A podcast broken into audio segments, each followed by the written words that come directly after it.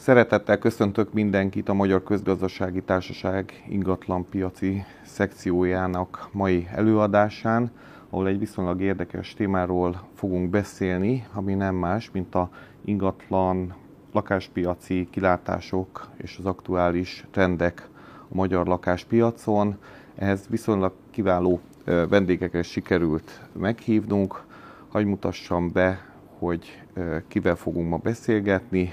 Balla Ákossal, a Balla ingatlan iroda vezér igazgatójával, Balog Lászlóval, vezető gazdasági szakértő az ingatlan.com-nál, illetve Kis Gáborral, a Metrodom ügyvezető igazgatójával, jó magam pedig Pázmány Balázs vagyok, az Erste alapkező ZRT igazgatóságának elnöke, és a MKT ingatlanpiaci szekciójának, ingatlanpiaci szakosztályának a vezetője. Szeretném megkérdezni, hogy mi befolyásolja mostában az ingatlanpiaci helyzetet, keresletet? Egyáltalán kik most a vevők az ingatlanpiacon?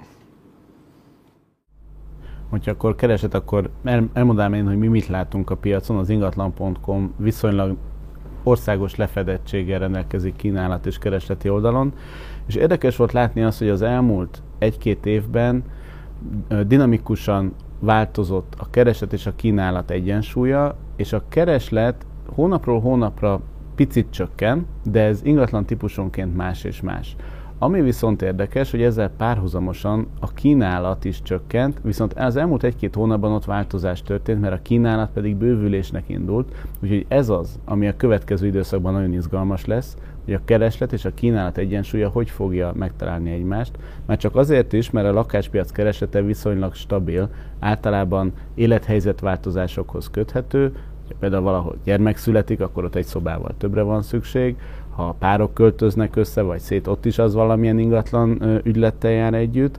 Tehát erre jó példa a Covid is, amikor nem lehetett kimenni az utcára, de mégis az ingatlan lakáspiaci forgalom csak 50-60 százalékkal esett vissza, nem pedig 100 százalékkal.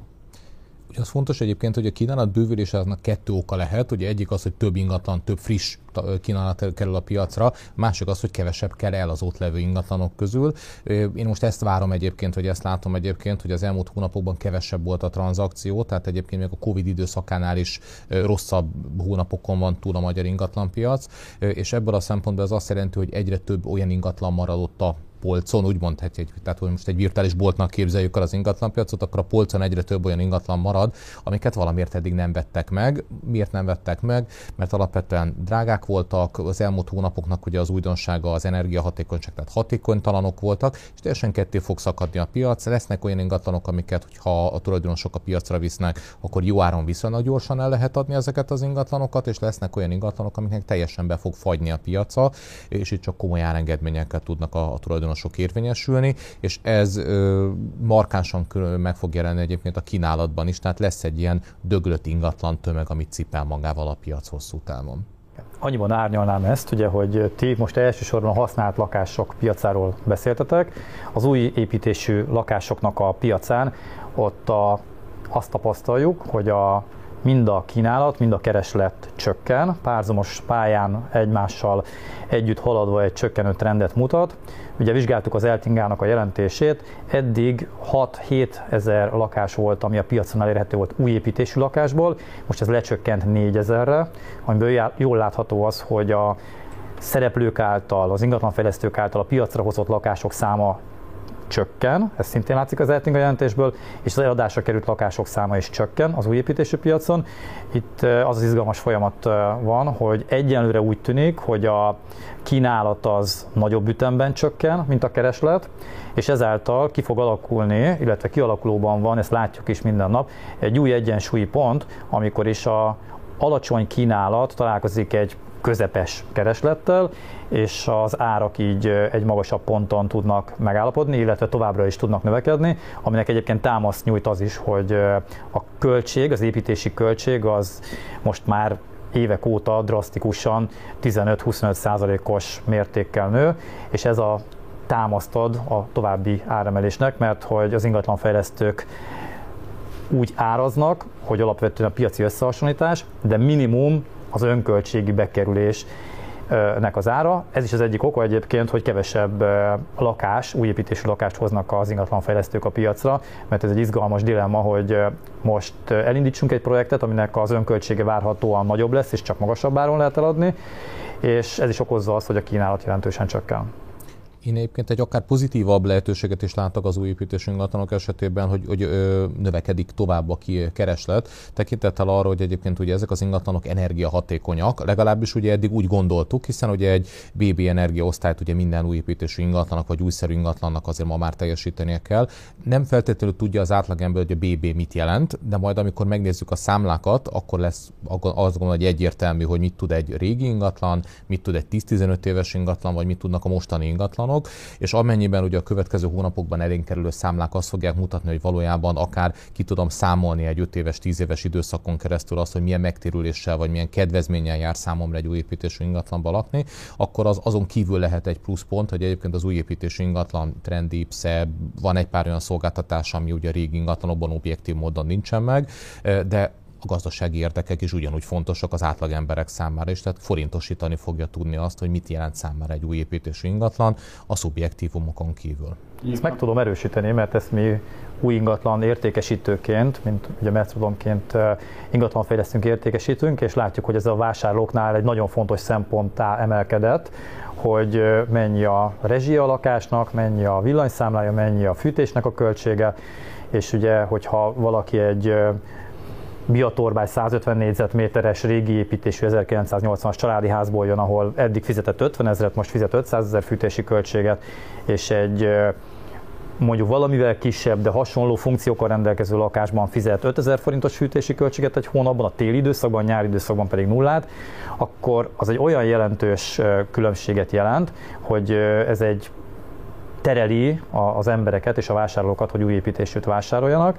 És az is egy izgalmas dilemma, hogy nagyon kevés új építésű épül a most, most is, meg az elmúlt tíz évben is viszonylag kevés új építésű ingatlan készült. Így a használt, de még jó minőségű ingatlan a piacán is van egy jelentős hiány az energiahatékony, korszerű ingatlanokból. Ráadásul ugye még az is bejátszik a képbe, ha már a keresletről szó esett, hogy a finanszírozási környezet is megváltozott. Ez nyilván elsősorban a használt lakásoknál érdekes, de talán az új építésűeknél sem elhanyagolható. Ugye még tavaly nyáron arról beszélgethettünk volna, hogy a 2-3 százalékos hitel az jó-e, vagy esetleg vegyünk inkább föl csak hitelt, ami fix 3 százalékos kamatozású. Most már minden ilyen kamattámogatott hitelt ajándéknak tekintenek a fogyasztók, mert lehet, hogy 10 százalék körül lesz évvégén a lakáshitel. Egyébként ugye ebben is bocsánat, tévedés van nagyon sokak számára, mert nagyon sokan már ugye az újságok szalagcíméből azt gondolják, hogy 13-14 százalékos bankhitelek vannak ma ez nem igaz. Sajnos nincs az a 3%-os, amit az előbb a Laci említett, de ma még 8%-os körüli kamattól lehet hitelt felvenni. Egyébként ez még lehet egyébként egy olyan beszállási pont, amire nem azt mondom, hogy az év üzlete, de még egyébként ezen a kamaton bőven megéri hitelt fölvenni. Vállalkozások ezen a, ezen a kamaton bármikor vennének föl hitelet, úgy gondolom, hogy ezen, ha meg tudják termelni ugye a bevételeket. Magánszemélyek ugyanúgy azt gondolom, hogy mindenféleképpen át kell, hogy gondolják, hogy vajon ez még egy tolerálható kamat szinte. Persze lehet buslakodni a múlton, hogy miért nem vettük föl 3%-on azt a hitelt, amit akkor kínáltak, de ma, ma ez a lehetőségünk. Csak annál tovább kell, hogy menjünk, hogy a legelső újságcikk szalag, szalag címéből tájékozódjunk arról, hogy mi van ma a piacon. Szintén meg tudom erősíteni, mert mi is azt látjuk, hogy 6%-os kamatszintig bátran és nagymértékű kereslet volt a hitelek iránt, és ahogy megyünk a 6-tól a 10%-os határig, úgy olvad ez el, és még a 8% az még lehet egy olyan középállapot, amikor is figyelembe véve azt, hogy egy, másfél, két év múlva mennyibe fog kerülni egy ingatlan, és milyen áremelkedés előtt állunk, amiről szerintem érdemes beszélni, mert ez is egy fontos téma, hogy hogy fognak árazódni az ingatlanok, akkor bizony még egy 8%-os hitellel is érdemes ma belevágni, mert hogy az az önerő, ami rendelkezésre áll, az most lehetőséget ad egy lakás megvásárlására, de ugyanez az önerő mennyiség egy év múlva már nem lesz elegendő egy ugyanilyen lakásnak a megvásárlására. És a új fejlesztésű ingatlanoknál ki a meghatározó vevőkor? Azok, akik befektetési ingatlanként veszik, vagy pedig azok, akik saját maguknak lakhatás miatt veszik a ingatlanokat? Hát békeidőben azért a lakásvásárlók döntő többsége az saját felhasználásra vásárol. Most azért erősen erodálódik a, lakásvásárlóknak a saját felhasználású lakásvásárlóknak a mennyisége, és egyre többen fordulnak, mint befektetési termék felé az ingatlan felé, mivel ha ugye bérbe adja, akkor ugye tudja hasznosítani az ingatlant, és ebből van egy bevétele, illetve egy jelentős felértékelődési potenciál van az ingatlanban. Azért látjuk, hogy ha most ma valaki másfél millió forintos négyzetméter áron vásárol egy lakást, azt gondolja, hogy hú, de drága, és nagyon-nagyon drágán fogja venni, mert hogy mennyivel jobb volt, amikor még csak 1 millió forint volt a négyzetméter ár, de tudjuk, hogy rövidesen el fogjuk érni a 2 milliós négyzetméter árat, akkor viszont meg azt fogja mondani, hogy igen, igen, a másfél millió forintos négyzetméterre nagyon jó beszálló volt, és a felértékelődés az egy olyan extra hozamot jelent neki, ami lehet azt gondoljuk, hogy ő is, ő is értékelni fogja ezt a mai pozíciót. Tehát azt gondolod, hogy ez az áremelkedés folytatódni fog a jövőbe is, és nem lesz itt semmiféle árcsökkenés, akár a kamat környezet emelkedése, vagy az alternatív befektetési lehetőségeknek a, a, a versenyképessége miatt nem lesz itt árcsökkenés a piacon? Hát árcsökkenés szerintem biztos nem lesz, majd nagyon kíváncsi a kollégák véleményére. Az, az új lakásnál nem, de ugye például a használtán se lesz például árcsökkenés? Mi, mi számítunk arra, hogy bizonyos típusú használt ingatlanoknál, például amit Gábor is említett, nagyon nagy alapterületű, szigeteletlen, rossz energetikájú családi ház esetében, ahol eddig 50 ezer forint volt a fűtés, és ez most 3, 4 vagy 500 ezer forintra nő havonta, ott kizár dolognak tartom, hogy ezt az ingatlant ugyanannyiért lehessen eladni, mondjuk három hónap múlva, mint amennyit most kérnek érte az eladók a piacon. És szerintem a különbség az lefelé fog mutatni. Ez persze megint egy jó beszálló lehet a befektetők számára, akik veszik az időt, energiát és fáradtságot, hogy ezekből az ingatlanokból valami értékesebbet hozzanak. De akkor ti is azt mondjátok, hogy mondjuk az új vagy újszerű, már korszerű lakásoknak az ára azért felfelé fog menni a következő években? Egészen biztos, hogy az új építésű ingatlanoknak a föl fog menni az ára, hiszen itt a költségek továbbra is emelkednek. Tehát az elmúlt években szó volt arról, hogy különféle hatások miatt mentek föl a költségek. Ez, én azt gondolom, hogy ez ma még csak egy állapot, tehát nem a végeredménynél vagyunk. Mindenféleképpen föl fog menni. Akár, ha csak azt nézem, hogy az inflációt valamilyen szinten kompenzálni kell például a bérköltségekben, hiszen elmegy a kivitelező szakember elmegy a munkás akár külföldre is dolgozni, hiszen ugye ez tipikusan az a, az a szektor, ahol a kivitelezők bármikor el tudnak menni akár Nyugat-Európába dolgozni, tehát kompenzálni kell az, a, az infláció mértékét, ez bérnövekedést és költségnövekedést fog eredményezni. Az anyagárak sem lesznek olcsóbbak egyébként, tehát az inflációnak egészen biztos, hogy be fog itt is épülni az ára, és a beruházó pedig úgy nem indít el egy projektet, hogy ezeket majd ő veszteségként könyvelje el, tehát ennek semmi értelme nem lenne, ezért csak úgy fog lakás épülni, hogyha az legalább ezeket az inflációs szint szinteket szerintem követi, vagy akár, hogyha növekedésen, de nagyobb mérték, akkor azt kell, hogy beépítse az árakba, és úgy kell, hogy kialakuljon az egyensúly. A használt lakáspiacon egyetértek azzal a Lacival, hogy ugye megfogalmazta, mi az a típus lakás, ami ugye ebből a szempontból a legproblémásabb lesz. Ez ugye lehet egy nagy alapterültő családi ház, de egy belvárosi 100 négyzetméteres, 4 méteres belmagasságú ingatlan is.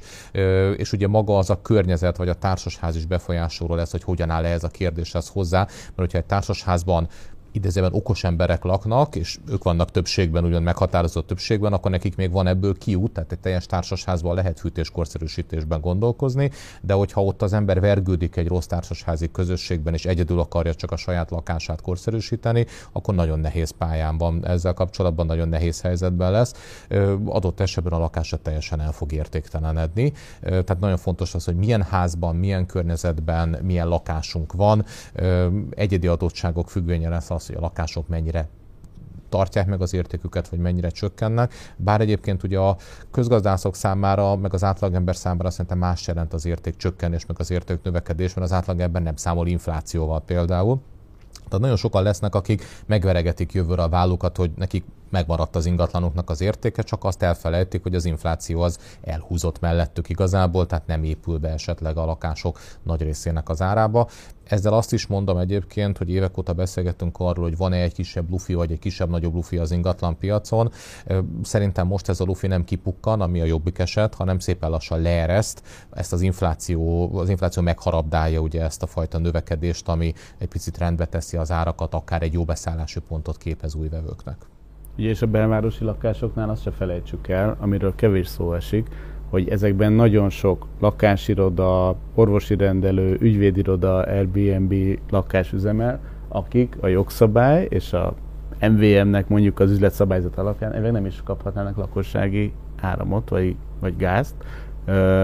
egészen évvégéig, vagy addig még igen, de utána még nem tudjuk, hogy mit hoz a jövő, és az is hozhat még egy új helyzetet ezeknek az ingatlanoknak az értékében, hogyha ugyanúgy ö, szeretnék ezeket hasznosítani. Igen, Szerint, bocsánat, úgy, csak szerintem érdemes rávilágítani, hogy mi történik ezekkel az ingatlanokkal.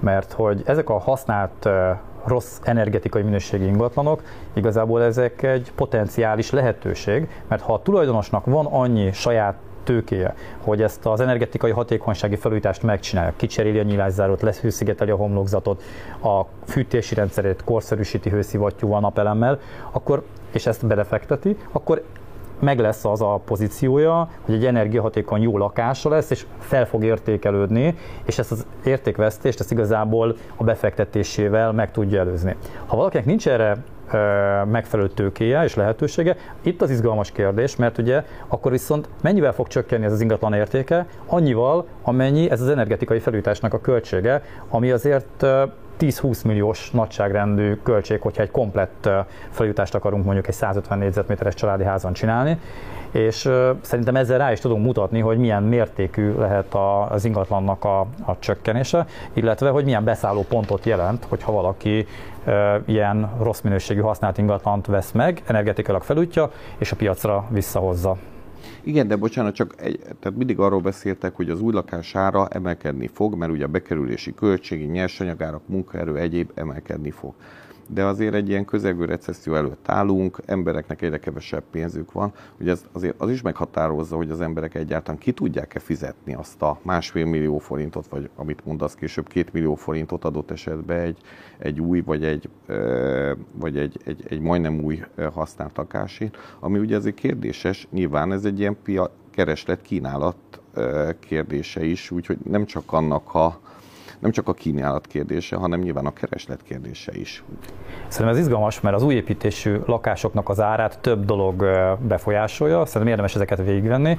A, az első és legfontosabb az, hogy mennyi az áfa tartalom az új építésű lakásban, mert ugye az 5% kontra 27% az több 10 millió forintos különbséget jelent a lakás vételárában.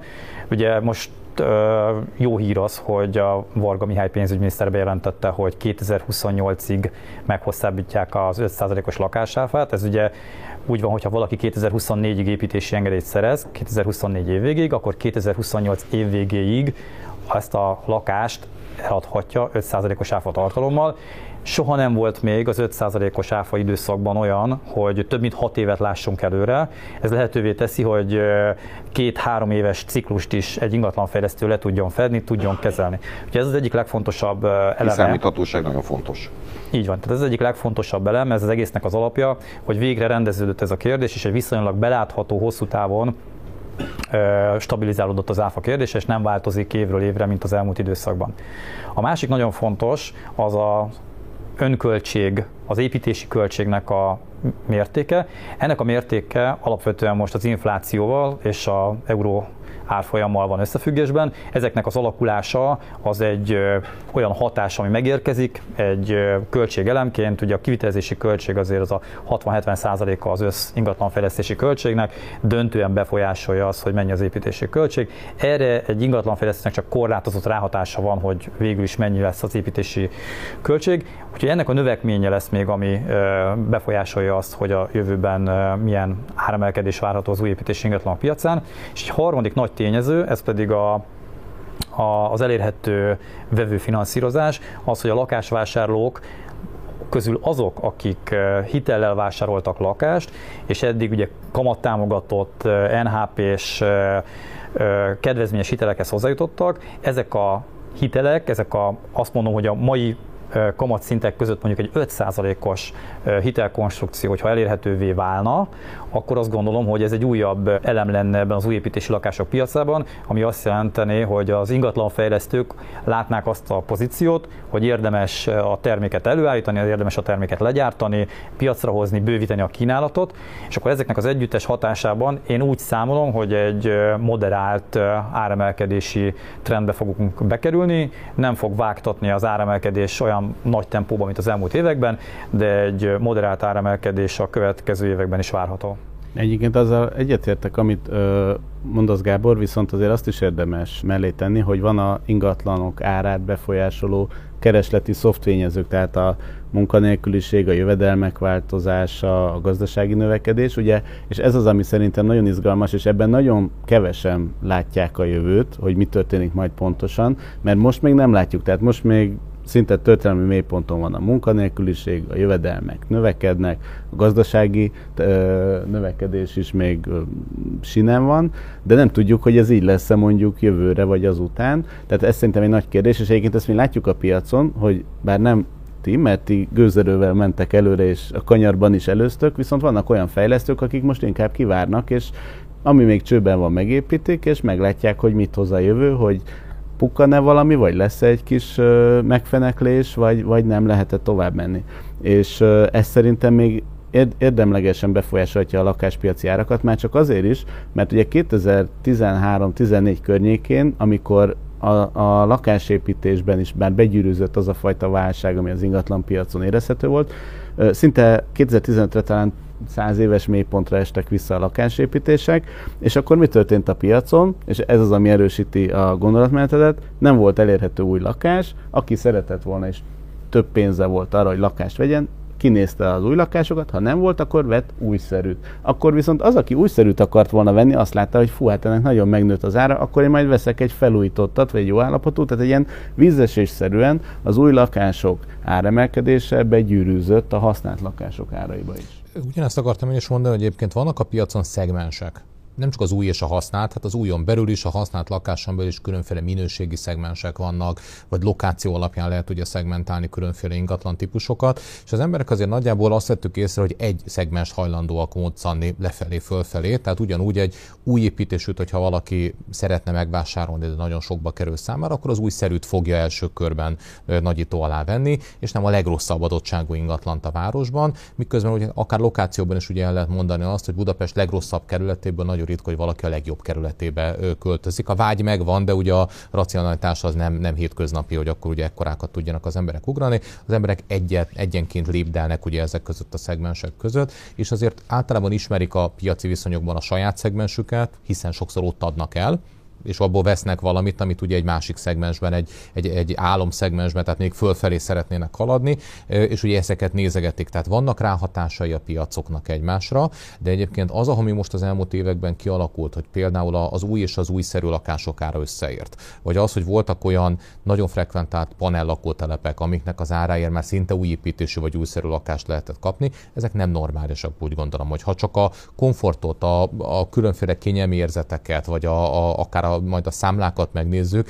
akkor ki kell, hogy derüljön, hogy nem lehet egyenértékű egy, egy 50 éves lakás egy új építésű lakással. Itt ugye nincs mint az oldtimer az autóknál, hogy akkor most a, a gazdagréti lakótelep az valami hihetetlen nagy pluszértéket fog kapni, az is egy öregedő lakótelep, csak egy picit kedveltebb, mint az összes most, többi. Bocsánat, amit most mondtok, az azt jelenti, hogy mondjuk a panelárak, amiből ugye nagyon sok van Magyarországon, azért valószínűleg ö, csökkenni fognak pont itt a hőszigetelés hiánya, meg egyéb dolgok. Egy megfejtésem erre, amit az Ákos mond, hogy mi történt velünk 2010 óta. 2010 óta kevés új építésű lakást építettünk, kéne 25-35 ezer közötti lakást építeni a, az új építésű lakásokból, hogy legyen egy egészséges megújulás. Bocsánat, hány lakás van most Budapesten például?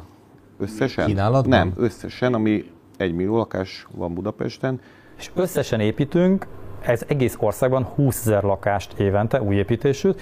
Ez egy nagyon alacsony. Ugye itt a 2010-es években volt, amikor jóval-jóval kevesebbet építettünk. Minden évben a kívánatos 25-35 ezeres sáv alatt vagyunk, ami azt jelenti, hogy 2010 óta 100-150 ezer, 200 ezer lakás, újépítésű lakás nem épült meg, ezek nem kerültek be a használt lakáspiacra.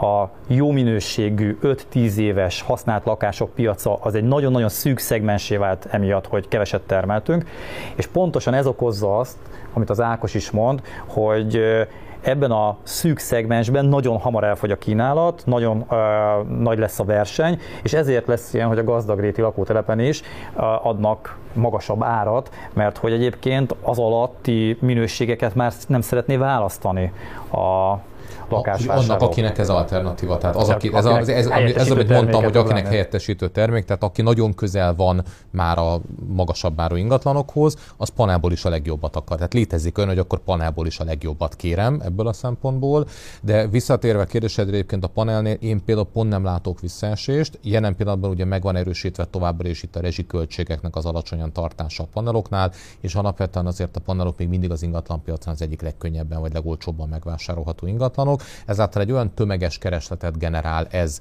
az ingatlan típusnak ez az adottság, ami miatt ott mindig lesz egyfajta licit. És minél rosszabbak egy ingatlannak a tulajdonságai, úgy tűnnek el a vevők, és hogyha nincsenek vevők, akkor az eladók árok, fognak kényszerülni, tehát ott várható igazából ö, csökkenés, ahol, ahol nincs vevő, ahol kevés a vevő, ahol nincs attraktivitása az ingatlan. Egyébként a panelok vonzereje annak is köszönhető, hogy egy hasonló helyen lévő, hasonló állapotú téglaépítési lakáshoz képest van egy 30%-os árelőnye a, a a panelnak. És azért ez a hazai igencsak árérzékeny lakáspiacon, ez egy szinte mindent vívő kártya, és, és ugye arról meg akkor ne is beszéljünk szintén a soft tényezőkről, hogy ritkán van az, hogy egy panel lakás van önmagában, ezek lakótelepen vannak, ahol azért ki van építve az infrastruktúra, tömegközlekedés, és minden olyan dolog, amit már így tudjuk, hogy hatás. És jó, téralakít, és jó téralakítású lakásokról van szó, hiszen ugye amikor ezek a lakótelepi lakások épültek, akkor egyébként már, már kifejezetten az volt a cél, hogy ezekben hatékonyan jól tudjanak lakni a családok, a több gyermekes családok. Tehát ezek például messze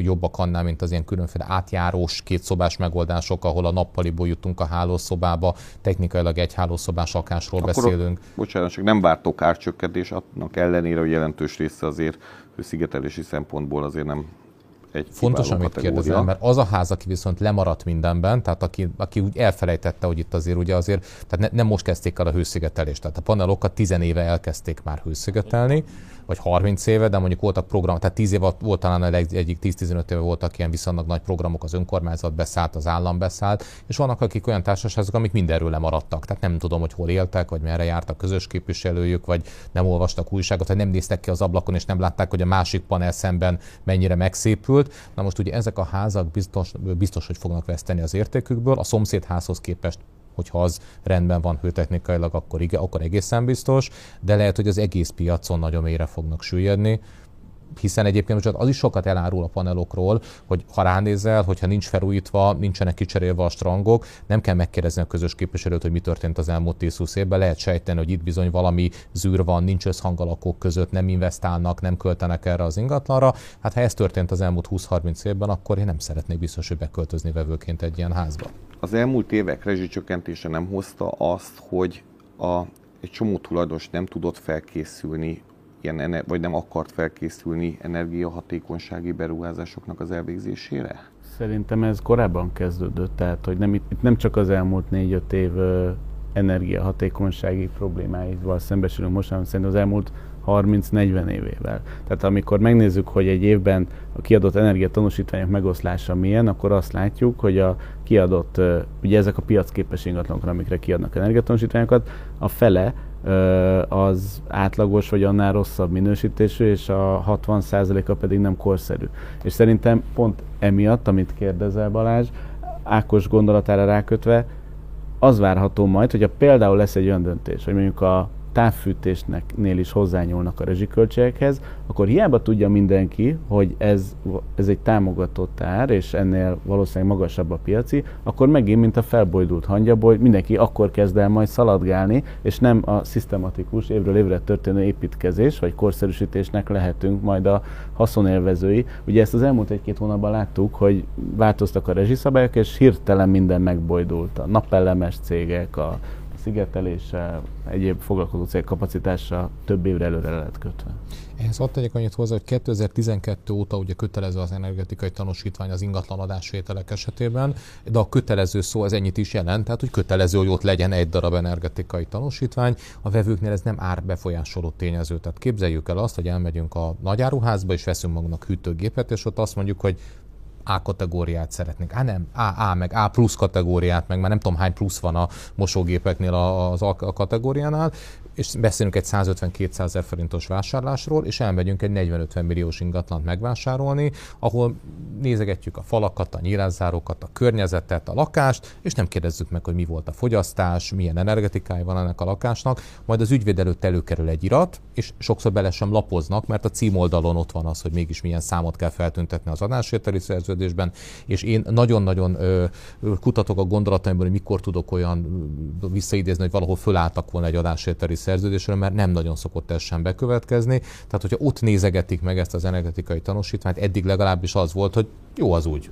Leszerződjük, ja, valószínűleg ez most fog megváltozni. De ez, ez az, amit Balázs kérdezett, ez, amit Balázs kérdezett, hogy igazából nem volt érdemleges különbség egy felújítandó, meg egy korszerű Igen. és energiatékony ingatlan rezsik költségek között. Ezért, ami nagyon érdekes, és ezen én évről évre ledöbbentem, hogy hiába zakatoltak az árak, és már most is, amikor már a rezsi az egy egyre hangsúlyosabb szempont volt, egyre kevéssé nyílt az olló nagyra a felújított és a felújítandó ingatlanok áraiba a használt lakáspiacon. Nyilván ez az új lakásokat kevéssé érinti, mert ott ugye azok mindig a a zászlós hajói voltak az energiahatékony épületek szempontjából a lakáspiacnak, de, de ez ö, okozott egyfajta, hát nevezzük így egyensúlytalanságot. Ugye alapvetően azt tudni kell, hogy a lakáspiacon az ügyfelek, a vevők nem gazdasági szereplők, nem kellően képzett, sok esetben nem kellően képzett, edukált emberek, és teljesen rossz feltételezések alapján képesek elkölteni életük legnagyobb vagyonát egyben gyakorlatilag egy ingatlan vásárlásra.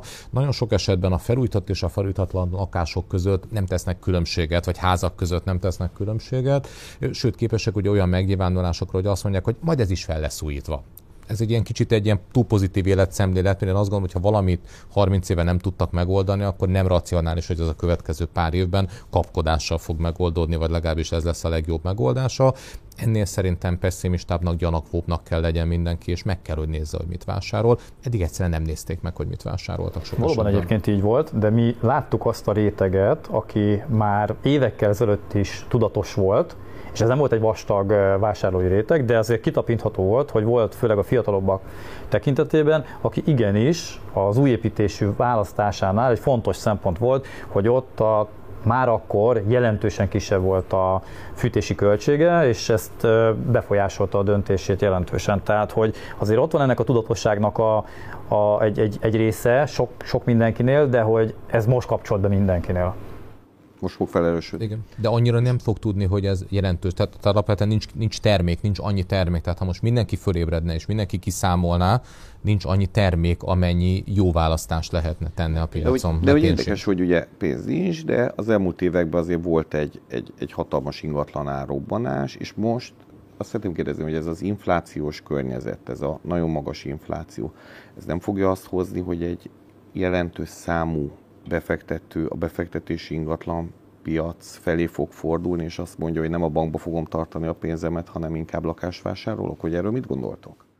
Érzékeljük, tehát ugye, hogy áruljuk az új építésű lakásokat, érzékeljük, hogy a csökkenő vásárlószámban az összetétel az eh, változik, és mi kifejezetten a végfelhasználók számára építettünk lakást. Tehát a Metrodom az nem befektetői célú lakásvásárlókat célzott meg a normál piaci környezetben, hanem végfelhasználókat, és 80%-ban végfelhasználók, 20%-ban, 10%-ban pedig befektetők vásároltak nálunk lakást.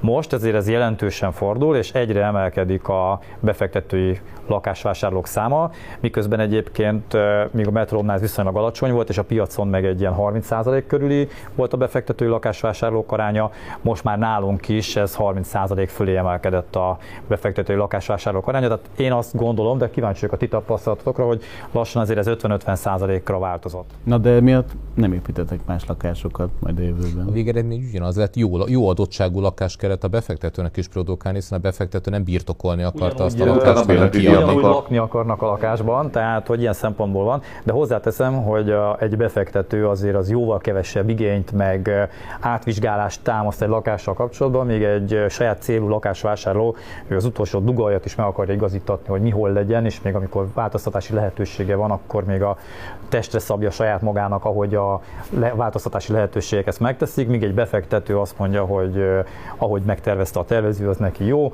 és akkor ez szerint kéri, hogy a terméket legyártsak. Ami a legfontosabb, és gondolom, hogy a befektetőket legalábbis érdekli, hogy a tőkepiacon most simán befektethetsz 10% fölött, kockázatmentesen, mondjuk állampapírba. Szerintetek, hogyha valaki vesz lakást ilyen őrült árak mellett, mint amik most vannak, bérbeadja a lakását, és lesz egy áremelkedés, legalább ezt a 10% körüli éves nettó hozamot tudja hozni neki a befektetése? Hát attól függ, hogy mit vesz. Tehát uh, itt azért látszik, hogy a különböző szegmensek árváltozása az különböző pályán fog mozogni. Új építésűt. Hát igen, akkor új építésűt kell.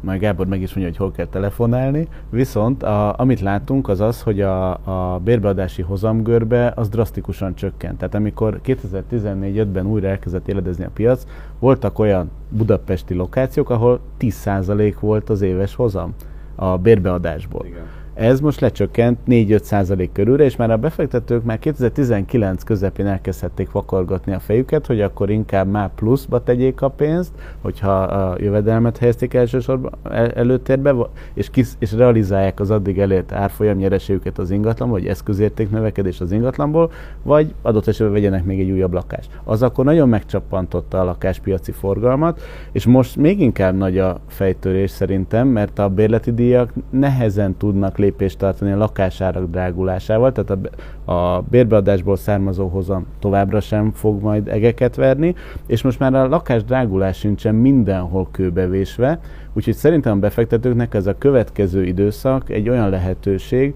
amikor a korábban említett példán tudnak nagyobb eredményeket elérni, például vesznek egy felújítandó lakást, beruháznak, korszerűsítik, és nagyobb értéket tudják piacra dobni. Igen, azért én kardoskodnék az új építési lakások mellett, többek között azért is, mert ezt áruljuk, de hát, hogy... Mert ugye ti sem azokon az árakon már, ami mondjuk egy évvel ezelőtt volt, tehát nagy üzlet akkor volt beszállni, vagy, vagy még év elején volt, most már ugye mindenki fölfogta szerintem azt, hogy hova megy a piac, és persze a beruházó sem fog kedvezményeket adni feltétlenül. Itt a pont, mert hogy egyébként, ha fél évvel ezelőtt ülünk és beszélgetünk, ugyanezt a dilemmát elmondta volna Laci, hogy bizony-bizony nem lehet tudni, hogy mennyit fog növekedni a lakására, bizony-bizony itt a, a bérleti díjak növekedésének azért még most nem látjuk a, a jeleit, csak egy ilyen kezdetlegesen, de hogyha visszanézzünk bármely idő pillanatból, tehát hogy fél évvel ezelőtt, egy évvel ezelőtt, két évvel ezelőtt, négy évvel ezelőtt, és visszanézzünk, hogy aki akkor beszállt, az jól tette még akár, hogyha magasabb áron is, mert volt 800 ezer a négyzetméterrel, és ő 850 ér vette, mert ő magasabb áron vette.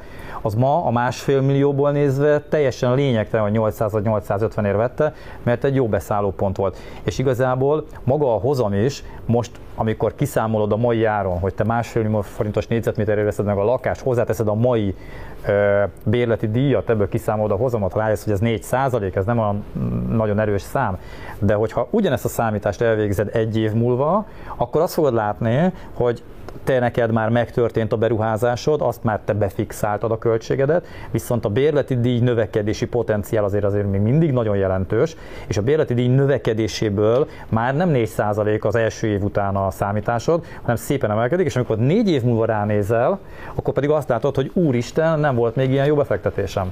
Úgyhogy biztos, biztatok mindenkit, hogy új építésű szálljon biztos bérbe lehet adni ezeket a lakásokat? Tehát, hogy, hogy Miért mondjátok azt, hogy, hogy ez tulajdonképpen egy ilyen örök járadék, hogyha lakásod van, akkor mindig bérbe tudod adni? Nincs ma, üres bér, nincs ma minőségi üres bérbeadó lakás úgy hosszú ideig a budapesti ingatlanpiacon. Tehát most az a kérdés, hogy egy nap alatt vagy egy hét alatt lehet egy jó minőségű lakás bérbeadni. Ha válogatósabb vagy, akkor egy hét. Tehát valójában, hogyha nem vagy válogatós, akkor egy óra alatt bérbe lehet adni ma egy reális áron egy ingatlan. Nem, csak, csak kis fizessék. Csak kis fizessék. Ha egy kicsit ez is már fontos, hogy ki lakjon abban a lakásban, meg, biztos, meg jó legyen a fizetőképes képessége, azért akkor se kell sokat várni. És ugye azt figyelembe kell, hogy vegyük, hogy sajnos ugye nehezebb gazdasági idők jönnek, nem csak ránk, mint az ingatlanpiacra, hanem mindenkire nézve, és ez ugye azt szokta eredményezni, hogy az emberek inkább a saját tulajdon helyett a bérletbe mennek, akár elvesztik az, azt az egzisztenciát, ami neki korábban mondjuk egy állandó lakás, saját lakás biztosított, és átmeneti jelleggel mennek bérletbe, tehát a bérbeadási piacon egészen biztos, akkor hogy mindjárt hárman azt mondjátok, nem kell tartani, hogyha lakás tulajdonunk, akkor nem tudjuk bérbe adni. De az fontos, hogy akkor foglalkozzunk szerintem ingatlan vásárlással, hogyha tudunk ezzel bánni, tudunk ezzel foglalkozni. Tehát egy ingatlan önmagában úgy, hogy most van egy jó vételem és fél év múlva biztosan jól eladom, az már nem nem biztos, hogy ez úgy, ilyen hogy könnyen pénzt tud, úgyhogy nem csinálnak semmit. Tehát dolgozni kell a pénzért, el kell menni a bérleti díjakat beszedni, bérbe kell adni, foglalkozni kell vele, egy picit jobban utána kell járni, vagy akár egy új építés ingatlan esetében meg kell, hogy nézzük, hogy tehát egy picit jobban kell, hogy, hogy gazdálkodjunk a pénzünkkel, meg kell, hogy nézzük, hogy kitől vesszük, hogy egyáltalán mai nappal már azt is el kell mondani, hogy egyáltalán átvegyük azt a lakást, hiszen ez, ez visszatérő jelenségé kezd válni. Azt gondolom, hogy azért van egy-két lakás, amit nem adtak át, nem úgy adtak át az ingatlanfejlesztők, tehát régi nagynevű ingatlanfejlesztőtől érdemes vásárolni. Annak is érdemes átnézni a kínálatát, hogy vajon mi lesz a nyerő kiserkélyes, nagyerkélyes, kislakás, nagylakás, hova nézzen. Tehát nagyon fontos, hogy ma már azért ö, még több időt kell szánni erre is, hogy hogy vásárolunk egy ingatlan, és utána, hogyha megvettük, akkor bérbe kell adni, foglalkozni kell vele, adott esetben felújítani kell, ha vettünk egy olyan lakást, amiben foglalkozni kell, akkor, akkor bizony ezzel foglalkozni kell. Tehát magától nem fog fölmenni az ingatlan értéke, és magától nem fog pompás hozamokat termelni. Igen, Balázs, a kérdésed abban azt mondom, hogy jogos, meg jogos lenne, hogyha mondjuk nálunk is lennének olyan szellem, új építésű szellemvárosok, mint Kínában, ahol ott állnak dögire a lakás, lakások, és nem tudnak vele mit kezdeni. De ott eddig is sokszor üres volt, tehát ott nem a, nem a valós bérleti keresletre fejlesztették őket, hanem ott már voltak évek óta problémák ebből, csak most még nagyobb lett a probléma. Igen, de Magyarországon hát ez, ez, a, ez, a, ez a veszély nem fenyegeti az ingatlan. És akkor a bezuhanásától se féltek a bérleti díjaknak? Vagy jelentős csökkenés? Alapvetően kevés a bérlakás. Tehát mivel nagyobb a kereslet, kisebb a kínálat, ezért egy felfelé mutató tendencia van, és ugye régóta az ingatlanfejlesztői kerekasztal is régóta uh, szorgalmazza azt, hogy legyen egy bérlakás program, aminek ugye lehet egy szociális bérlakás program, de ugye van egy fejlesztői alapú uh, bérlakás program is, ahol meg kéne reformálni a bérbeadó és a bérbevevőnek a, a jogszabályban szár, lefektetett jogait és kötelezettségét, mert ez már nagyon elavult, és régi jogszabály biztosítja, és hogyha lenne egy jó bérlakás rendszer, akkor már nem csak bérlakásokról beszélnénk, hanem bérházakról, és akkor ezek mind termékek megjelennének, és kérdezlek Balázs, hogy mint ingatlan alap titeket például mennyire érdekelne egy ilyen termék, ami mondjuk egy 200 lakás egyben bérháznak építve, bérlőkkel feltöltve, mert ugye a Nyugat-Európában ugye ennek van egy nagyon komoly piaca, Magyarországon viszont ez teljesen hiányzik.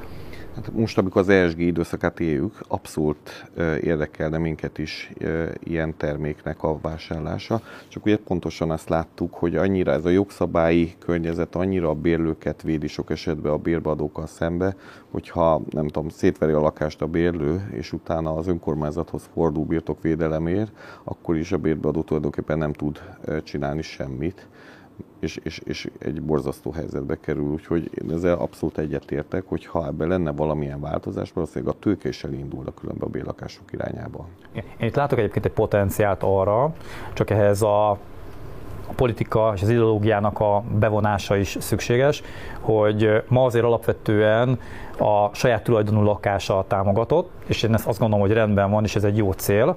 De ugye vannak olyan élethelyzetek, főleg mondjuk 20-30 év közötti időszak, amikor a pályakezdő fiatal ö, még nem tud a támogatásokat igénybe vevő három gyereket fölmutatni és a saját tulajdon lakáshoz eljutni, mert majd csak 35 éves korában jut el oda, hogy az addig terjedő időszakban jó lenne, hogyha lenne egy olyan bérlakásprogram, amiben ők részt tudnak venni ezek a fiatalok, és majd ebből a támogatási rendszer úgy irányítva saját tulajdon lakássá e, tud átfordulni, és akkor az ő de nem, az, de nem, a bér, nem, nem a bérlakás, ami a nem feltétlenül ugyanaz a lakás, igen, mert, mert hogy azt akkor érdemes meghagyni, igen, azt érdemes meghagyni, mint termék, hogy az működjön, és egy újabb fiatal tudja beköltözni, de hogy ennek magának most csak az, ennek van az IFK-nak egy javaslata ezzel kapcsolatban, mert nem akarom ennek a részleteit itt most kifejteni az időkeret hiánya miatt, de hogy lenne erre lehetőség, hogy ezt a terméket, mint bérház, ezt a piacra lehessen hozni, a feltételeket kell megteremteni hozzá. Hadd csatlakozok egy gondolat erre, erre rá, mert ugye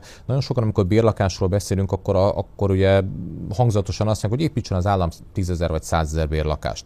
Jó lenne, azt gondolom, hogy ismerve az ország gazdasági mutatóit, ez nem most lesz. Tehát ez nem a jelen gazdasági helyzetnek a témája, de amit az előbb a Balázs ugye felvetett, mint problémát, azt nagyon könnyű lenne megoldani. Tehát ehhez képest az, hogy jogászok leüljenek és egy kicsit átgondolják azt, hogy végül is mi az életszerű 2022-ben, hogyan zajlik egy bérbeadás, kinek milyen jogai vannak, kinek milyen, kinek milyen érdekei vannak, és ebből egy, egyébként egy olyan törvényjavaslat szülessen, ami tizenéves restanciákat rendez, hiszen itt azért ugye nagyon régóta nem lettek az ezzel kapcsolatos jogszabályok rendesen aktualizálva, tehát nem csak ráncfelvarva erőről kéne őket kezdeni, úgy gondolom, hogy sok tekintetben, ideértve a kiértesítést is, tehát hogy nagyon sokszor a bérlakásokhoz kapcsolódó kiértesítések nem postán kell, hogy menjenek, hát nem életszerű, hogy ma postára járjunk, vagy levelezzünk a bérlőnkkel egy havi bérleti díjról két hónapos postafordultával. Tehát nagyon sok mindenhez hozzá kellene nyúljunk, ami nem is pénzigényes, de hogyha ez megvan, akkor egyébként, amit a Gábor mondott, elindulhat egy 200 lakásos intézményesített formában, és egyébként azt gondolom, hogy onnantól kezdve a magánszemélyek is egy kicsit máshogyan gondolják, és már is más a hozamoknak a megítélése, hogyha ez egy kockázatmentes hozam, hogyha azt a kockázatot ki tudom belevenni, hogy az előbb ugye megmondtuk, hogy nincs bérpadási kockázat, mert jön a bérlő, ha nincs beszedési veszteség, nincsen ebből eredő kockázat, akkor az még egy kockázat ki van véve ebből, és akkor lehet, hogy rögtön már egy 5-6 os hozammal elégedett a vevő, ha bízik abban, hogy mondjuk 5 év alatt egyébként majd az értéknövekmény meg meghozza az összes többit. Úgyhogy az összes többi rizikó az asztalon van, és még dolgozni kell vele, akkor állampapír. Tehát akkor, akkor az egy alternatíva. Egyébként azt uh, nyilván mindannyian egyetértettek abban, hogy a kínálat, keres, kínálat mennyiség és változás az alapvetően befelse a díjakat, és csak még egy érdekesség ehhez kapcsolódóan, a KSH-val 2020 augusztusa óta csináljuk a, két, a KSH ingatlan.com lakbérindexet, ami a ingatlan.com adatain alapuló, de a KSH által, készít, által készített lakbérindex.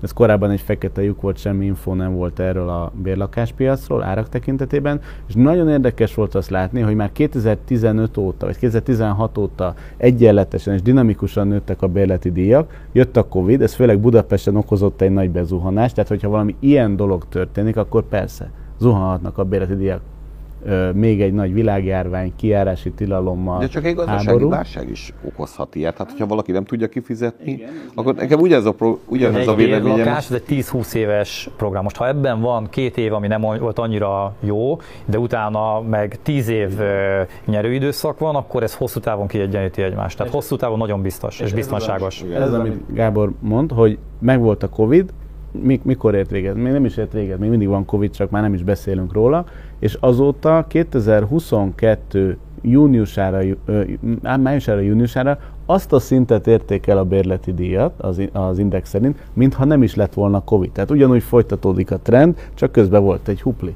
Tehát ez egy nagyon érdekes dolog, hogy mennyire stabilan nőnek a bérleti díjak Magyarországon, és ez igazából már eddig is az inflációt meghaladó mértékű volt illetve ugye nagyon fontos, hogy ingatlanpiaci befektetésben nem érdemes rövid távon gondolkozni. Tehát ugye az, az nagyon fontos, hogy olyan összeget tegyen valaki egy ingatlanpiaci befektetésbe, ami neki nem fog kelleni hirtelenjében, hanem majd egy nyugodt környezetben tud dönteni. Tehát ő nézheti meg, ő vizsgálhatja meg azt, hogy neki megéri eladni, kiszállni, venni. Hogyha esetleg egy ilyen negatív tényező bekövetkezik, egy negatív hullám, akkor majd a pozitív hullámra is fel tudjon majd ülni. Ha valaki így tud gondolkozni, és ugye így tudja a pénzét megosztani, akár egy likvidebb vagy egy kevésbé likvidebb befektetés között, akkor az ingatlanpiac még továbbra is egy jó befektetés mindenki számára. Igen, és a világpiaci szinten is, hogyha megvizsgáljuk az ingatlanpiacot, akkor is így visszanézünk 10 20-30 évet, akkor ez a növekedés ez töretlen. Tehát, hogy azért azt gondolom, hogy ezzel nem lehet hibázni, mert hogy itt olyan válságokon keresztül ívelően az ingatlanok mindig megtartották az értéküket, és ha volt is visszaesés, az csak egy nagyon rövid átmeneti időszak volt, és egyébként egy hosszú trendben nézve ez egy jóval infláció fölötti növekedő érték, és ez nem csak Magyarországra, hanem az egész világra igaz. Úgyhogy ilyen szemüvegen keresztül nézve nagyon biztonságos befektetés az ingatlan vásárlás. A különben milyen hatással van a ingatlan piacra? Nincs olyan jelentős külföldi ügyfélkör, tehát most azt gondolom, nem, hogy ettől nem jelentek nem, meg külföldi nem, mérhető módon, vagy drasztikus módon nem, tehát vannak egyedi jelenségek, megnézegelődnek, de ezek is inkább mondjuk például egy belvárosi helyszínen, vagy a határmenti települeten, tehát, tehát vannak bizonyos helyszíneken, ahol ennek van hatása, de tömegével én nem mondanám azt, hogy most sorban állnak a befektetők, és kispesti panellakásokat vesznek sorban, mert most nekik ez 20%-kal jobban megéri, mint hogyha mondjuk tavasszal vették volna. Én ebben nem látok óriási Gábor, látok több a külföldi vevő? Utána én sem elmondom, hogy én mit látok, csak kíváncsi vagyok, hogy... Nem, nem, nem több egyébként nálunk, de mi ilyen szempontból nem vagyunk egy jó példa, mert mi a magyarországi tanárorvos házaspárra vagyunk nagyon ráfókuszálva, mint ügyfélkörre, és kevésbé a befektetési jellegű vásárlókra. Én azt látom, más ingatlanfejlesztőknél azért sokkal nagyobb arányban van a külföldi vásárlók száma, úgyhogy lehet, hogy te vagy jobban ezt mondják, látod. Vagy ezt mondják. Mert egyébként... Nem, mi is ezt látjuk, hogy náluk nagyobb. Mert egyébként mi nézegettük a, a kínálatot is, ugye az ingatlan.com meg lehet adni euróban is a hirdetés értékét, tehát hogy az kvázi indexált ilyen szempontból az árfolyamhoz. Mi minden nap újra számoljuk forintba, hogy a keresők számára ne essen ki, a, a forintban kereső ügyfelek számára az az ingatlan a kínálatból, és mérjük azt is, hogy a, a külföldről érkező érdeklődések hogyan változtak, és nagyon érdekes volt látni, hogy a keresletben volt egy törés, ilyen július környékén, ahol így bedurult a forint-euró árfolyam, és ott megnőtt a, a külföldi érdeklődés a hazaingatlanok iránt. Most az, hogy ez milyen mértékben konvertálódott tranzakciókra, az egy más kérdés, de és az is érdekes látni, hogy eladóban ez kb. 3-4 százalék volt, ami, ami mondjuk 2 százalékra, 3-4 százalékra, kiadóban pedig 12-13 százaléka az érdeklődéseknek külföldről érkezik, külföldi érdeklődő.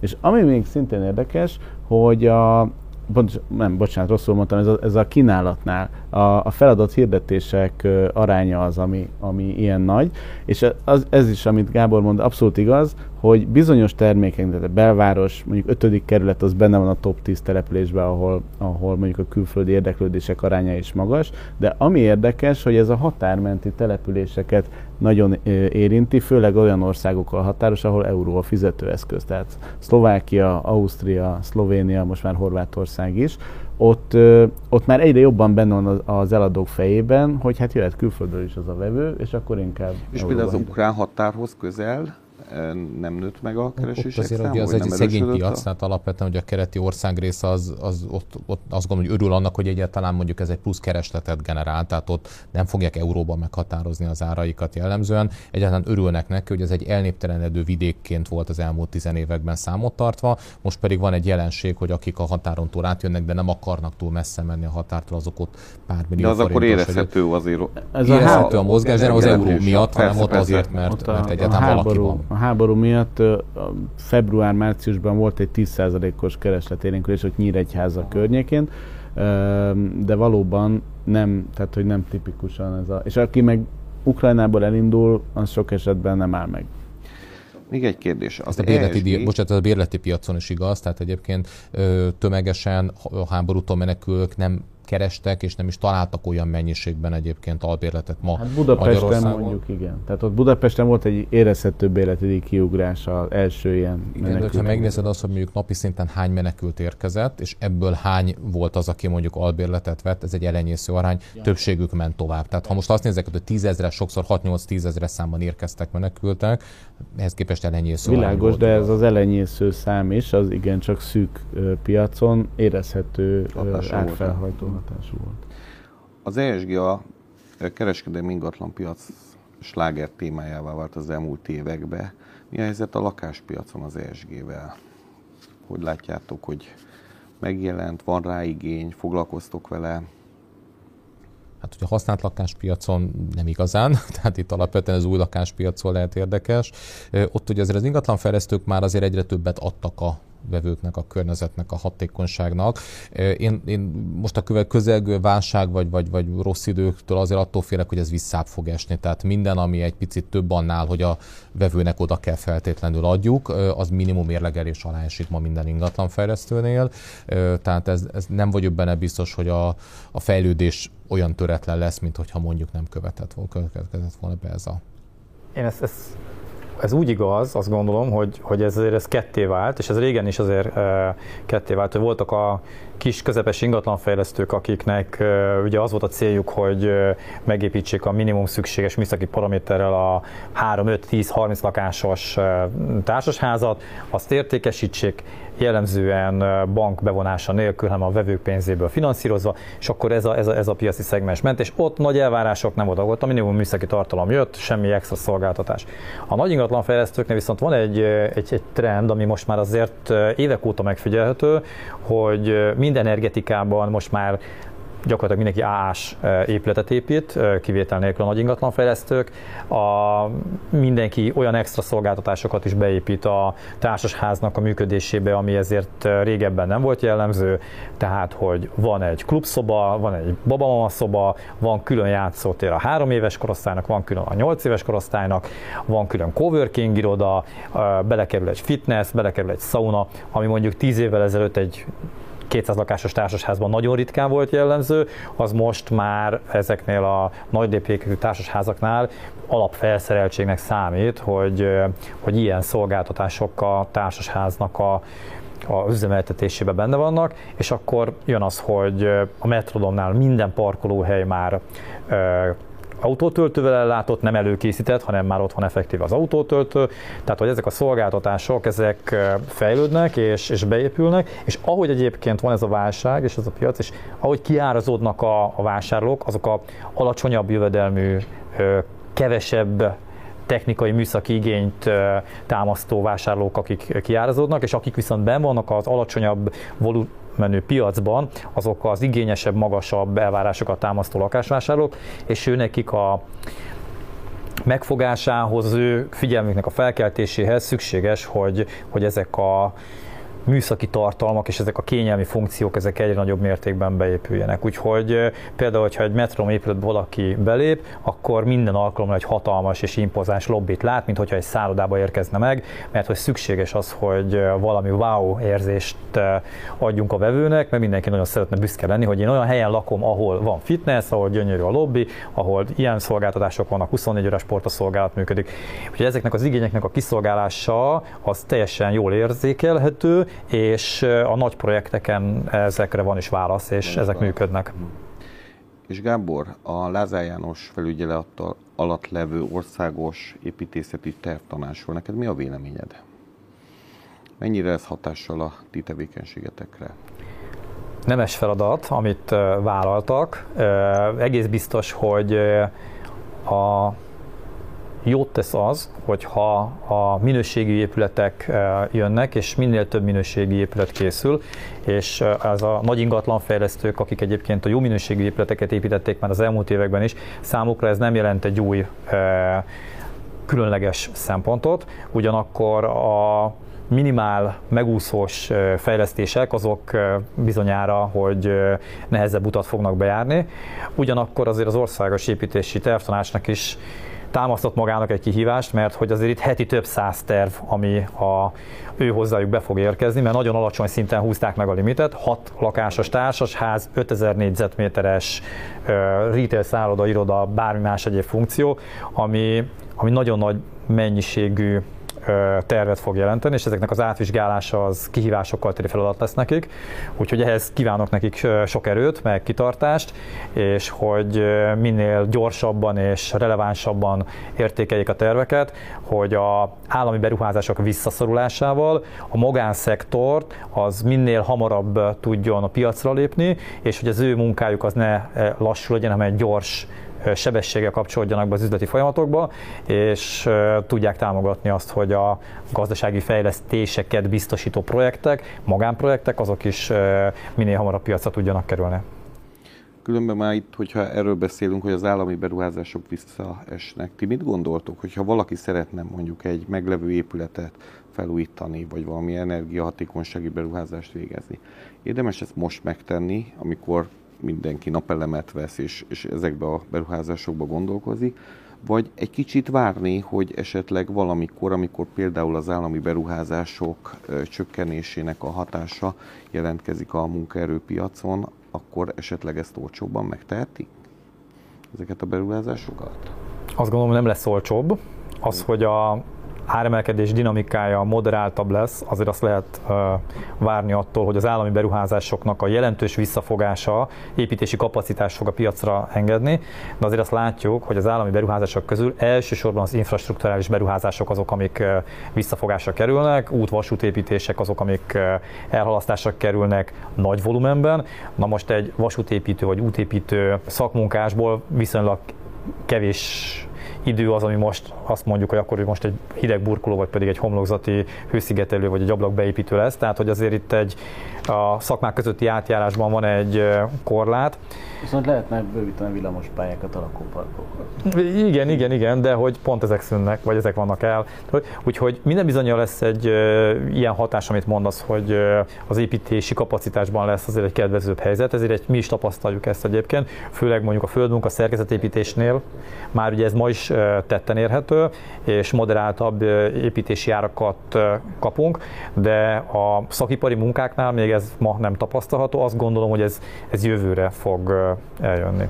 Volna nekem is egy kérdésem, hogyha nem tudom, lehet, hogy az idő vége felé közeledünk, engem az érdekelne, hogy ti Mire számítotok itt az elkövetkező időszakban? Tehát, hogy sötétek a fellegek, jön a tél, jön a következő év, tehát hogyha mondjuk egy egy kötője két év távlatban kéne kitekinteni, akkor mire számítotok, hogy hogy alakul a, az ingatlanpiacnak a helyzete?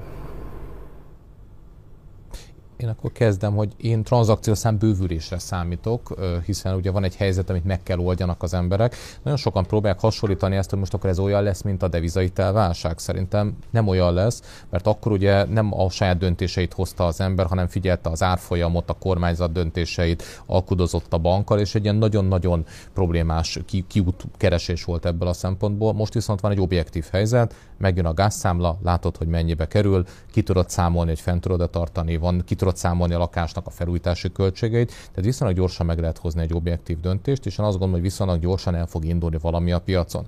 Ami a különbség lesz, hogy, vagy ami az elmúlt évekhez a különbség lesz, hogy eddig ilyen csupa vidám ügyféllel találkoztunk is túlzással, mert volt áfacsökkentés, meg csok, meg kedvező hitel, tehát egy csomó jó dolog volt, és ilyen vidám emberek jöttek be, és ingatlanokat akartak vásárolni. Most viszont ugye szomorú emberek fognak sok esetben bejönni, tehát más, más hangulatban fog zajlani a tranzakciók, de el fog indulni e, e, a piacon egyfajta forgás, ami egyébként, ha, ha most azt nézzük, hogy azon kívül, hogy ez most fáj mindenkinek, egy modernizációt jelent, egy megújulást jelent sok tekintetben, ennek van azért egy távolba vezető pozitív kimenete is ez igazából. egy ilyen fél év távlat, amiről beszélsz, és mi van fél év után körülbelül? Igen, ez, tehát aki idén nem lépő meg, annak egy év múlva kell. Tehát lesz, aki azt mondja, hogy idén már ezzel nem foglalkozok, mert nem tudom megoldani, zsebben jó kifizeti a magasabb gázszámlát, de ugye annyira buta nem lehet senki, hogy ezt tíz éven keresztül meg akarja csinálni. Tehát ha túl is leszünk a télen, így vagy úgy, aki úgy lett túl, hogy egyébként nagyon sokat költött, az tavasztól őszig kell, hogy megoldja ezt a problémát. Nem gondolom, hogy neki fog menni egy második télnek,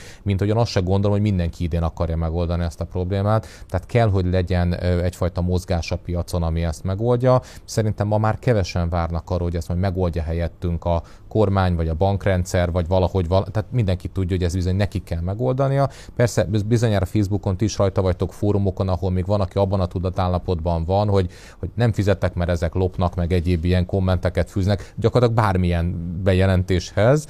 Ez nem megoldás semmire, hogy kinek nem fizettünk miért, hanem nekünk kell megoldanunk az életünknek ezeket a dolgait, például az, hogy hol lakunk, azt egészen biztos.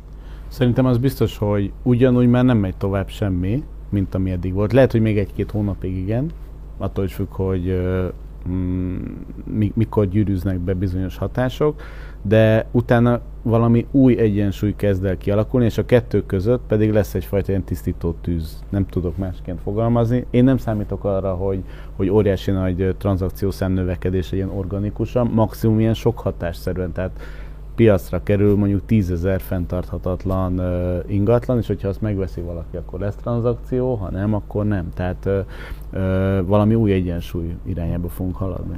A saját kérdésemet is megválaszolom, hogyha megengeded, hogy én, én azt gondolom, hogy igen, ha ezt a telet túléljük, és azért nagyon bízom benne, hogy túléljük, akkor márciusban én azt látom, hogy hogy elérkezhetünk egy olyan fordulóponthoz, amikor optimistábbak lehetünk. Ugye egyrészt ugye túl vagyunk ezen a fűtési szezonon, és akkor van egy nyári őszi időszak, amit az Ákos is mondott előttünk, illetve amire én nagyon számítok, az, hogy a, a, az infláció, ami most ugye 15%-nál tart, és lehet, hogy elmegy 20%-ig is. És ez valahol évvégén tetőzik, de lehet, hogy ez elhúzódik, mint ahogy több jóslat volt már, hogy azért ez tetőzik nyáron, tetőzik ősszel, de azért ez be fog következni.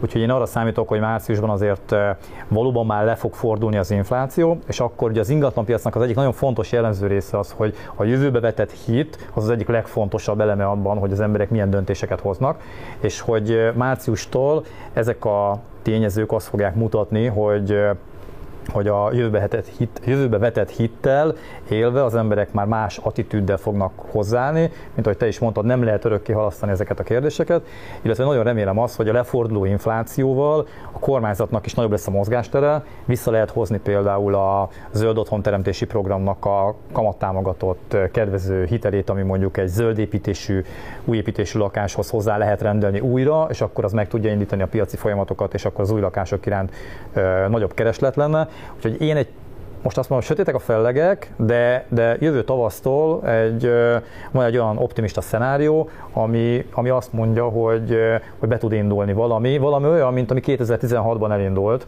hogy hirtelen megváltozik az egésznek a, a hozzáállása, és a, mindenki már a, azt fogja látni, hogy igen, elindultunk, és akkor most egy, egy emelkedő trendben vagyunk, és akkor ez egy öngerjesztő folyamatként fog, fog javulni. Szerintem az energiatudatosság a, a kérdés, ami biztos, hogy mindenki, eladó, vevő, e, prioritásként fog kezelni, és ebből a szempontból lehet, hogy egyébként a hitelintézetek is elindulnak ebbe az irányba, ahogy egyébként ez már voltak erre kezdeményezések, hogy ha nem is kamattámogatott szinten, de akár a használt lakáspiacon is elindulhatnak azok a beruházások, amik az elmúlt 30-40 évben nem történtek meg. Igazából ez az egyetlen kiút, mert különben egyre rosszabb lakásokban és egyre drágább lakásokban fogunk lakni. És ezt szerintem senki se szeretné. Igen, de szerintem ez az energiaválság, e, ez csak egy tényező lesz az ingatlan piacnak, mert nem látjuk azt pontosan, hogy milyen gazdasági válság előtt állunk. Ha lesz itt mondjuk egy nagy recesszió, óriási munkanélküliségbe egyebek, akkor én nem várok olyan hamar visszarendeződést, mint hogyha ennek a hatása mondjuk jóval e, kevésbé lesz negatív, mint amennyire ti itt most mondjátok. Úgyhogy, úgyhogy szerintem... De ott itt is az energia lesz a főszereplő. Az energia azért mert nagyon ahol szempont. nagyon kevés pénze van, az még kevesebbet tud áldozni. Tehát, tehát, tehát ugye itt már a bőség, mint olyan a következő években, az, az nem, nem fog úgy működni. Tehát ebből a szempontból minden szinten, a, a, az ingatlanpiac minden szintjén a leghatékonyabb ingatlanokon lesz a hangsúly. Sőt, bocsánat, engem nagyon sok, nagyon tehetős ismerősöm hívott fel, vagy ügyfelünk hívott fel az elmúlt időszakban, aki ö, megbá, megbotránkoztatóan magas bérleti díjért budai hegyoldali villákat bérel, és nem az fáj neki, hogy hol van a bérleti díj, meg hogy euróban fizette és hol, amikor a, bérle, amikor a rezsi is felugrik, és váltani fog és tehetős ember, és kifizethetné, de cégvezető kiszámolta, mint hogyan a cégében is mindent kiszámol, és felmondja a bérleti szerződését. Tehát nem csak a szegény embereknek a, a, a problémája alapvetően a rezsi probléma, hanem a gazdagokat is ugyanúgy érinti, a középréteget ugyanúgy érinti, és azt gondolom, hogy ez mindenféleképpen mozgásokat fog hamar hozni. Jó, de azért, bocsánat, annyiban szerintem érdemes rávilágítani, hogy Például a lakáshitelek felvevőinek a többsége is a felső két jövedelmi decilisből kerül ki. Tehát magyarul hiába lesz majd recesszió, és sokan elvesztik a munkahelyüket, akinek mondjuk piacképes szakmája van, és máshova el tud menni dolgozni, mert alapvetően meg egy munkaerőhiányos környezetben élünk, tehát ez egy óriási Jön, nagy paradox helyzetek fognak kialakulni, és én attól tartok, őszintén van társadalmi szinten, hogy az lesz egy nagy probléma, hogy a lakáspiac sajátosságai, tehát ahogy mondtam, hogy a középosztály tulajdonképpen az, aki igazából mocorog a lakáspiacon, és ezeket az árakat produkál, és aki mondjuk 1,2 milliós négyzetméter árakat ki tud fizetni még valahogy, ez, ez elkendőzi majd ezeket a problémákat egy darabig. Tehát, hogy itt tényleg egy, egy, egy, egy nagy kérdés lesz. Ugye most arról beszélünk, hogy éves szinten van 150 ezer tranzakció az ingatlanpiacon, ennél nagyobb a száma azok, tehát ennyi család költözik mondjuk új ingatlanba, de ennél nagyobb azoknak a családoknak a száma, akik nem fognak tudni rendesen fűteni télen, vagy akiknek nincsen ennivaló. Tehát, hogyha társadalmi szinten nézzük, akkor, akkor itt van óriási probléma a piacon, ennél sokkal nagyobb, úgy gondolom. Nem az ingatlanpiacon, hanem más piacokon, úgymond. Érdekes különben, hogy amit kérdeztek, hogy azokat a rossz minőségű hőszigeteletlen lakásokat, amik mondjuk vidéken vannak, vannak, ahol úgyis viszonylag gyengébb az ingatlanpiac. Egyáltalán ki fogja megvenni? Az, aki felújítja. beárazza a felújítást. Beárazza a felújítást, igen. Beárazza minimum a költségét, ha ügyes, akkor a költségét és a saját munkáját is. Ugye általában ezt tévedik el az, tévezték el az emberek, hogy a saját munkájuk ingyen van, nincsen ingyen, tehát valójában, ha valaki egy költségvetést csinál, fontos, hogy még azt is hozzátegye, amivel neki finanszíroznia kell, vagy neki ezzel a saját munkájával hozzá kell, hogy járuljon.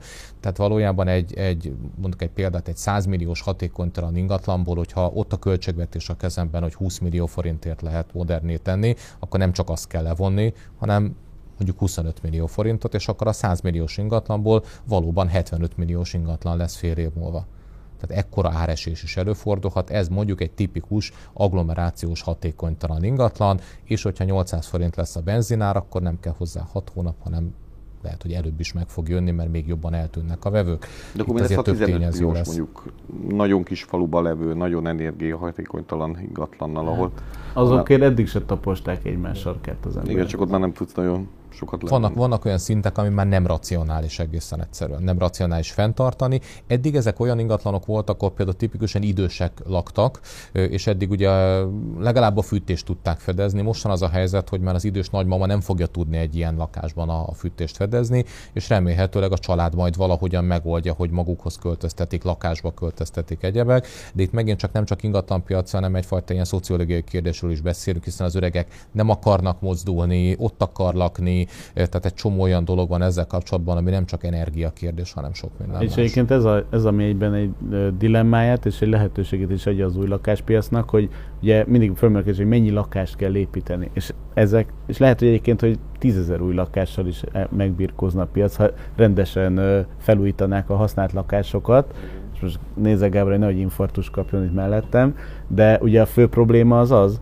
hogy nem ott, épp, nem, nem ott léteznek, nem ott van a 4 milliós, 4,5 milliós ingatlanállomány, ahova az emberek költözni szeretnének 2022-ben. Ezeknek egy jelentős része 50-100 évvel ezelőtt épült akár. Tehát a új lakáspiacnak a lehetőség az abban nyílik, hogy ott lehet építeni, ahova az emberek szívesen költözni. Ugye az előbb a Gábor egy szó erejéig említette az zöld hitelprogramot, én is nagyon bízok benne, hogy, hogy lesz, újból lesz. Kicsit kedvezőtlenebb feltételek mellett, de valami lesz. Én egyébként azt várom, hogy ez viszont nem csak az új építésű ingatlanokra lesz elérhető, hanem arra is, aki ö, megújít egy ingatlan, tehát egy komolyabb hozzányúlást tesz egy adott ingatlanhoz, de ez még mindig jó, és ettől még mindig bőven marad falat a az új beruházásoknak, stb. Tehát az egész piac egy picit rendeződni tud, vagy, vagy egészségesebb képet tud festeni akkor, hogyha valóban azt támogatjuk, ami modernizálódik, vagy ami már egyből modernként születik meg egy új építésű ingatlan esetében, annak talán kisebb a racionalitás, hogy vidéki falvakban bármilyen hitelt nyújtunk azokhoz az ingatlanokhoz, ahol egyébként nincs kereslet, és az emberek egyébként el akarnak jönni onnan a munkaerő, munka irányába. Csak ezt így nagyon szomorú kimondani, meg nagyon népszerűtlen kimondani, hogy, hogy zsákfalvakat, elnéptelenedő falvakat nem feltétlenül kellene támogatni, annak ellenére, hogy egy falusi csokprogramon vagyunk túl, ami egyébként nem mondható sikertelennek, csak én nem feltétlenül értem ingatlanpiaci szempontból, hogy, hogy, hogy az miért, miért kellett ott feltétlenül. Szerintem, hogyha a beszélgetés apropóját veszük alapul, hogy közgazdasági alapon is megvizsgáljuk, a használt lakásokra kiterjedtett zöld otthon program már csak azért is megéri az államnak, mert akkor annál kevesebbet kell rezsitámogatásra költeni. Hát ez egyébként a 3 plusz 3 támogatása, ugye a gyerekesek részére azért ez elérhető volt eddig is. Igen, csak ezt mindenki jacuzzi meg konyhabuttorra vette föl, tehát de most az, már, egy, az is egy hibás gondolat igen, igen, volt. De, de most már, aki még nem vette föl, az már tudja, hogy egy energiahatékony beruházásra kell fölvegye. Úgyhogy én abban is látok egy lehetőséget, hogy az új lakásoknak van a, a, a zöld otthon hitelprogram meghosszabbítása, a használt lakásoknak pedig ez a 3 plusz 3 milliós állami támogatásnak a továbbvitele, és mondjuk a fókusznak a jobban az energetikai hatékonyságot növelő beruházásokra való ráhúzása, az, ami lehet mind a két piacnak az egy-egy megfelelő jó támogatása. És csak hogyha még a vágyálmokról tartunk, akkor tök jó lenne, hogyha mondjuk a szolgáltatók is le tudnák ezeket a folyamatokat kezelni. Tehát, ha valaki föltesz egy napelemet, akkor nem azért, hogy a munkat ad három hétig, a szolgáltatótól megvárunk hat hónapig, hogy ezt akkor el tudja indítani. Hát ez egy külön napi rendi pont, hogy a, az elektromos biztosítása az hogyan lehetséges Magyarországon ma. Igen. Hát köszönöm szépen, hogy eljöttetek. Szerintem egy, érde, egy érdekes beszélgetést sikerült folytatnunk és hogyha van hozzá kedvetek, akkor én szívesen látnálak titeket egy következő beszélgetésen is, ahol ezeket a témákat is nyugodtan átbeszélhetnénk. Nézőknek megköszönjük szépen a türelmet, és köszönjük szépen, hogy, hogy meghallgattak minket. Nem sokára vissza fogunk jönni. Viszontlátásra! thank you